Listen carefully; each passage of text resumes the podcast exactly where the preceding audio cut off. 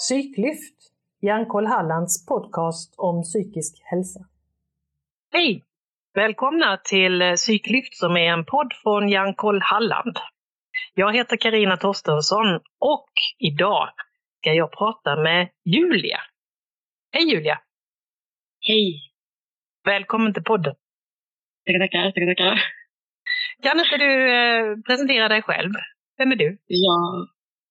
Jag heter Julia Cedestrand och är nitton år, fyller snart tjugo och pluggar just nu till sjuksköterska för att kunna bli sexolog. Åh, oh, det ja. skulle man kunna ha ett helt eget avsnitt om. Det är en ja, ja. Spä- spännande inriktning och lite ja, ovanlig. Ja. ja, faktiskt. Ja. Jag har tänkt att kombinera det med att bli barnmorska också, så jag tänkte att det blir två masters och så är jag klar sen. Och varför inte? Ja, det tar, det tar några år bara. När man ändå håller på. Ja, men jag har hela livet på mig. Ja, härligt. Härlig inställning. Men eh, det vi ska prata om är ju inte din utbildning, inte idag i alla fall. Utan eh, vi ska prata om dina erfarenheter från skolan sedan tidigare. Mm. Du har haft eh, vad man kallar för en problematisk skolfrånvaro, stämmer det? Precis. När var detta? Det började ju egentligen när jag gick i trean på grundskolan. Så jag var, vad var jag då? Nio år kanske. Mm. Um, som det var. Och så började det egentligen med att jag fick eh, panikattacker. Eh, som uttryckte sig i en kräkfobi. Mm. Um, och det var egentligen där det började att jag kunde inte gå till skolan. För jag var så rädd för att få panikattackerna i skolan. Så jag, jag började med att jag fick ha en förälder med mig. Mm. Eh, varje gång jag var i skolan. Eh, och så började jag då med halvdagar egentligen. Eh, och så fortsatte ju det. Tills jag, eh, på ett eller annat sätt, tills jag tog studenten på gymnasiet. Mm. Men nu får du berätta lite mer. Det började med panikångestattacker som uttryckte sig som en kräkfobi. Kan du berätta mer om det? Precis, det var ju egentligen första gången det hände, så var det ju, jag tror att det var min lilla syster som var, hon var magsjuk. Eh, och jag hade aldrig, jag hade aldrig haft någon panikattack innan, och så var det ju helt plötsligt, eh, så var det då, så sa jag till mina föräldrar så ja, jag kommer kräkas, jag kommer kräkas. Och då tyckte jag var dum i huvudet, vad fan, varför skulle du kräkas? Eh, Och jag, jag hade den, och det var aldrig riktigt, det var inte, jag trodde aldrig jag skulle dö, utan det var bara, jag trodde att jag skulle kräkas. Och jag hade ju panik, och det var egentligen första gången det hände, och det var ju hemma. Mm. Men det gick över ganska fort, så, så var ju den första rejäla då, det var faktiskt när vi var på Sjöfartsmuseet på en skolutflykt. Mm. Och vi hade, innan så hade vi varit på den här fiskmarknaden. Mm. Som var så riktigt obehaglig. Det luktade riktigt äckligt. Och sen så kom vi tillbaka till Sjöfartsmuseet i Göteborg då. Eh, och så fick jag igen samma känsla. Att eh, jag trodde jag skulle kräkas. Och eh, det var det jag var mest rädd för av allt. Och så fick jag ju... Jag fick liksom som så här krampliknande skakningar.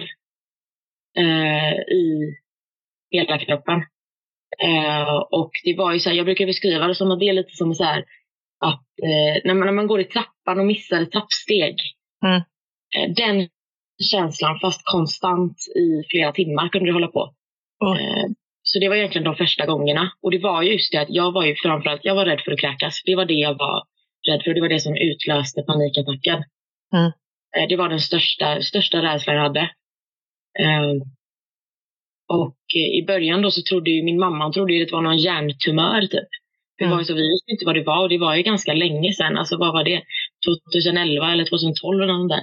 Så det var ju liksom, det var inte riktigt någon som visste vad panikattacker var eller någonting. Alltså det var ju innan hela Therese Lindgren värvan och alltihop. Mm. Så vi hade ju ingen aning, vi hade aldrig hört om något sånt.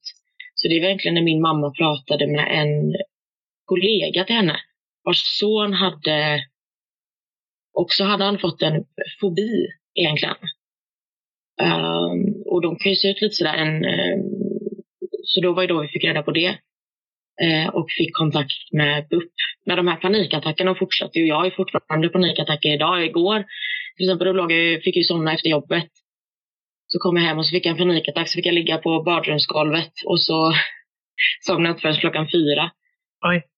Så det har ju det har varit så. Nu är det inte heller, det är inte alltid nödvändigtvis det är på grund av att jag tror att jag ska kräkas längre. Utan det var egentligen början, det var ju så det uttryckte sig. Och min teori är väl lite för att jag tror min kropp behövde, den behövde rationalisera det på något sätt och tänka, vad är jag rädd för, istället för att jag är inte rädd för någonting.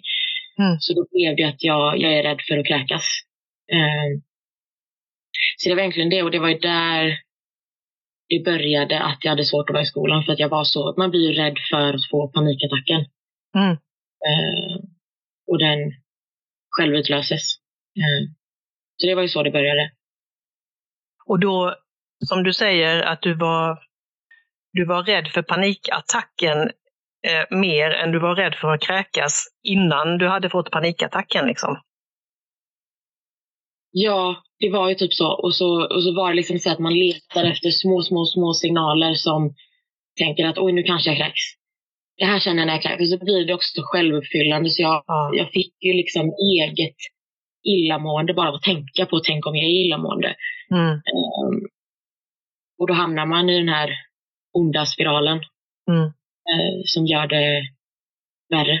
Så då var jag tvungen, det var ju min, eh, jag tror jag hade min mamma eller pappa med mig i skolan eh, varje dag. Eh, så det, allting kom ju, det kom ju väldigt, väldigt plötsligt. Och det blev en väldigt snabb förändring i skolan. Mm. Eh, men i trean då, det var inga problem. Alltså vi, då hade vi inte riktigt fått de här stora, stora skolproblemen än. Um, utan då fungerade det ändå ganska bra och jag kunde ändå hänga med uh, och sen så var det ju faktiskt i, när vi började fyran som det började bli riktigt problematiskt uh, och då kom vi på andra sätt uh, för det var också lite, vi hade ju en väldigt väldigt dålig klass uh, det var ju, vi hade precis, vi var ju tre, tre små klasser som vi slog ihop till två stora. Uh, och där i fyran, alltså vi var, vi var, alltså vi var onda, genuint. Vi hade ju, jag tror vi hade fyra mentorer som alla sa upp sig på ett år. Mm. Uh, och andras föräldrar fick också vara i skolan. Uh, för att det var så, vi var så problematiska. Uh, så det spädde ju på det lite. Uh, mm. Och det var ju då det började, det blev så stressigt, eller stressfullt för mig att det började uttrycka sig på andra sätt. Hur då till exempel? Då var, alltså jag, det var ju då jag fick... Då började jag ha... För då trivdes jag inte innan. I trean jag trivdes ju i skolan. Jag trivdes ju ändå med mina kompisar. Jag trivdes med min klass. Eh, men där i fyran så gjorde jag inte det längre. Eh, och då... Vi bytte ju... Jag bytte i skola. Mm. Eh, I slutet på fyran till eh, Kullariksskolan. Eh, och så blev det bättre tillfälligt. Um, men sen så kom det tillbaks uh, och det kom tillbaks med panikattacker och jag uh, blev deprimerad för första gången. Mm.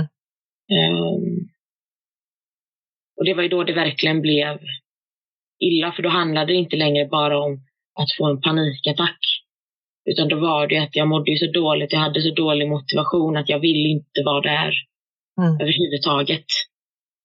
Um, och jag tror att mina föräldrar, de fick ju sådana, de hade ju inte heller, för det var ju också på B U P, de var inte heller, de visste inte heller riktigt, tror jag, vad de gjorde eller vad de skulle, ja, det kändes som att hela min situation var utanför deras kompetensområde, vilket känns väldigt konstigt eftersom att det är typ hela deras kompetensområde. Uh, men de, jag tror de sa ju till mina föräldrar att de skulle De skulle släpa mig till skolan. De skulle liksom ta mig trots att jag inte ville. Liksom. Så det blev ju att de gjorde det. Och de, de bar mig in till skolan. Och det var ju någonting jag tror rektorn också sa. Och det var ju liksom en hel... Hela det var ju väldigt traumatiskt i sig. Och det gjorde det ju bara värre. Mm. Så de fick ju instruktioner på en väldigt icke-lågaffektiv bemötandestil. Mm. Mm. Um, Motsatsen till så man borde göra kanske. Precis. Mm. Eh, och det var inte...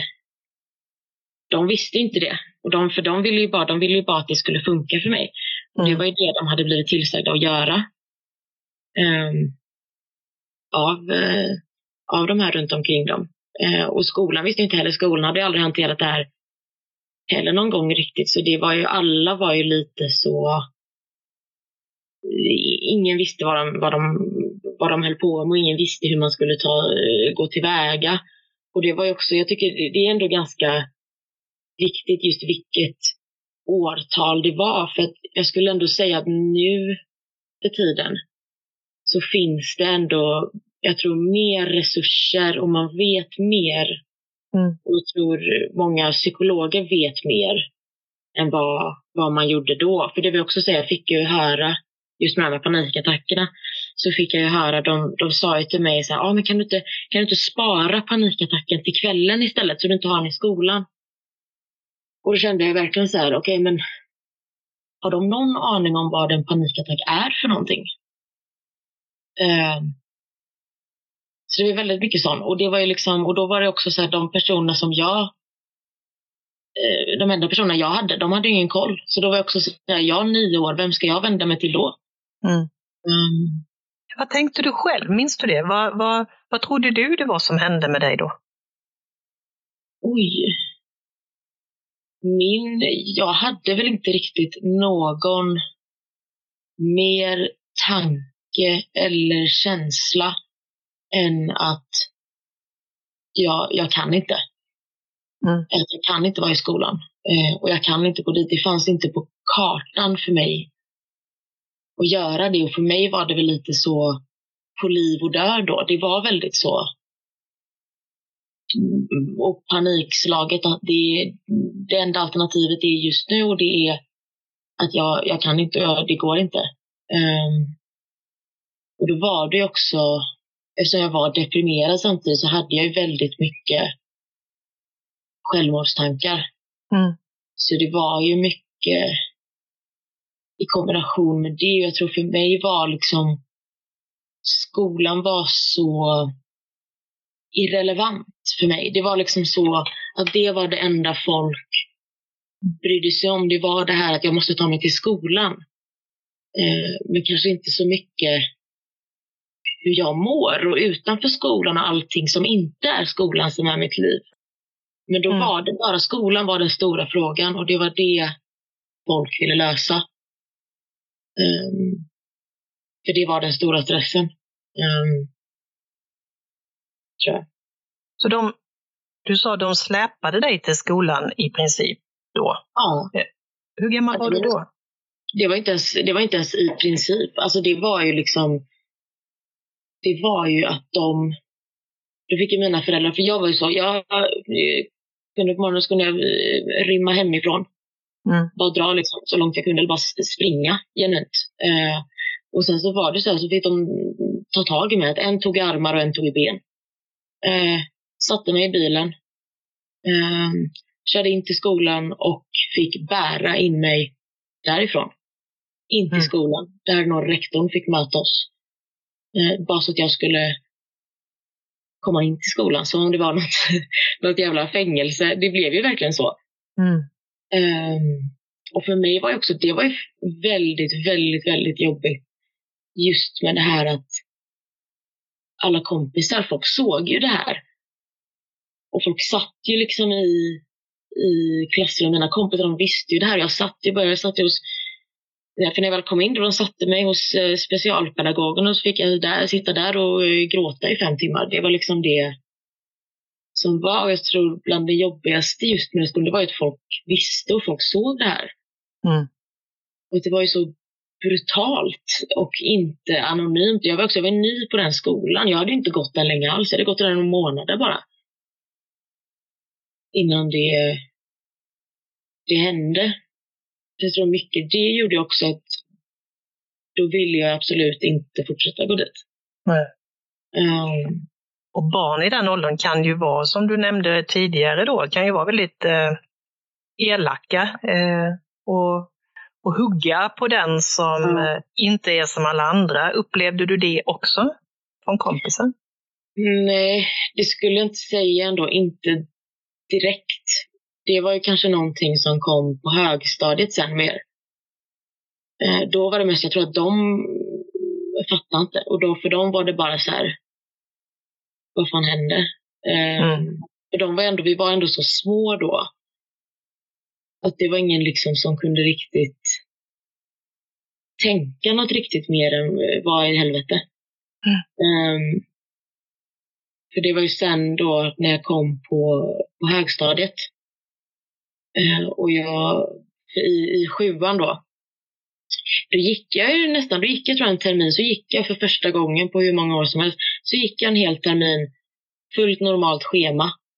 Uh, precis som alla andra. Uh, och sen så och sen så sket det sig igen, och så tror jag jag fick en till svår depression, för vi hade ju inte, vi hade ju aldrig löst problemet, och det var ju så för mig, blev det, det blev ju stundtals bättre varje gång jag, jag bytte skola eller bytte klass mm. uh, men det var ju ingenting som höll i längden, för det var inte det som var problemet, så det höll ju aldrig så länge. Men det var ju sen där på högstadiet. Då började väl folk kanske snacka lite mer. Eh, när jag inte var i skolan. Eh, och många var ju så här, de visste inte ens om jag gick där. Jag fick höra också från folk, och folk trodde att jag hade bytt skola. Liksom. Det var ingen som visste vart jag var. Och jag tror vissa, vissa var väldigt arga på att jag var, jag var inte i skolan. Men jag var med mina kompisar efter skolan. Och jag träffade mina klasskompisar efter skolan. Och det var folk väldigt upprörda över. Eh, alltså klasskompisar var väldigt arga över det. Så de hade pratat om med lärarna. Och då fick lärarna säga till mig att det kan inte du göra, för att de här barnen blir arga då. Eh, att de, de tyckte inte att det var okej att jag inte går till skolan men jag är med kompisar. Eh, och... Och det var, för jag tror inte de förstod ju inte alls att det var inte, det var i skolan jag inte kunde, det var inte så att jag inte kunde göra någonting då. Utan det var, det var i skolan, för det var i skolan som var ett stort problem. Så jag, det var ju dit jag inte kunde gå. Mm. Um, och sen så blev det ju, det var ju mycket, jag tror i kombination för att Jag, vi började ju festa egentligen när vi var tretton. Vi var ju väldigt, väldigt små. Mm. Jag, mina kompisar, jag tror det är också lite kulturen där, där man bor och hur det är. Men det gjorde det ju inte bättre. Mm. För då blev det också... Då började ju folk snacka på riktigt. Um, och jag tror egentligen så handlade det mycket om att folk... Folk var arga för att... Ja, men jag tror för att jag kunde slippa skolan, men jag fick göra de roliga sakerna. Jag tror folk bara, för de förstod inte att det var inte så för mig, och det var inte kul. Och det var inte ett val. Att inte gå till skolan, det var ju någonting jag inte kunde göra. Det var ju liksom att det inte går. Um, nej men så folk sa ju så här, det var ju för att folk visste ju så här, och vi var ute och festade, vi gjorde andra saker. Så jag tror folk... Jag fick ju höra det att eh, folk i min klass, de hade sagt, och då var jag också så här, jag var tretton år gammal. Och så hade de sagt så här, ja ah, men eh, Julia hon bara super och ligger runt. Oj då. Och så här, jag var tretton år. Mm. Och det var liksom, och det var sånt som de sa då, det var ju det de tänkte. Att det var det jag gjorde liksom när jag inte går till skolan och, och bara är med mina kompisar. Eh, Men jag var ju, för fan, jag var ju nykterist. Alltså jag kunde inte dricka mina. Men det var liksom ingenting av det som var, var rimligt. Um, men det var ju så det blev. Och för mig var det ju den klassen var väldigt dålig. Så fick jag, vi bad om att uh, få, få byta klass. Vi hade väldigt bra kompisar i parallellklassen. Och där passade bra att avrunda för idag. Vill du höra fortsättningen? Då tycker jag att du ska lyssna på nästa avsnitt. Fortsättning följer.